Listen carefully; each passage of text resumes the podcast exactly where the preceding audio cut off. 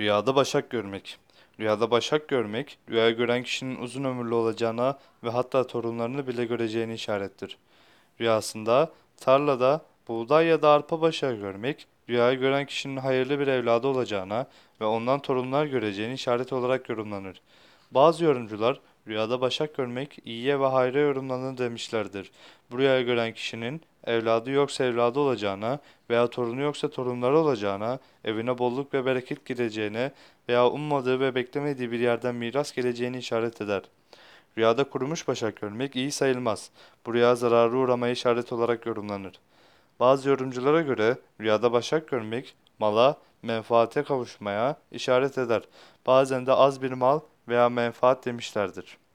Rüyasında elinde arpa veya buğday başağı görmek, işlerinde kâr etmeyi işarettir şeklinde yorumlamışlardır. Rüyasında elinde kuru başaklar görmek, kıtlık, hastalık ve ölüm gibi üzücü olaylara işaret eder şeklinde yorumlanır. Rüyasında vakitsiz ve mevsimsiz başak görmek, düşmanlığa işarettir şeklinde yorumlanmıştır. Rüyada görülen yeşil başak ferahlık, selamet ve mutluluk gibi iyi şeylere işaret olarak yorumlanır.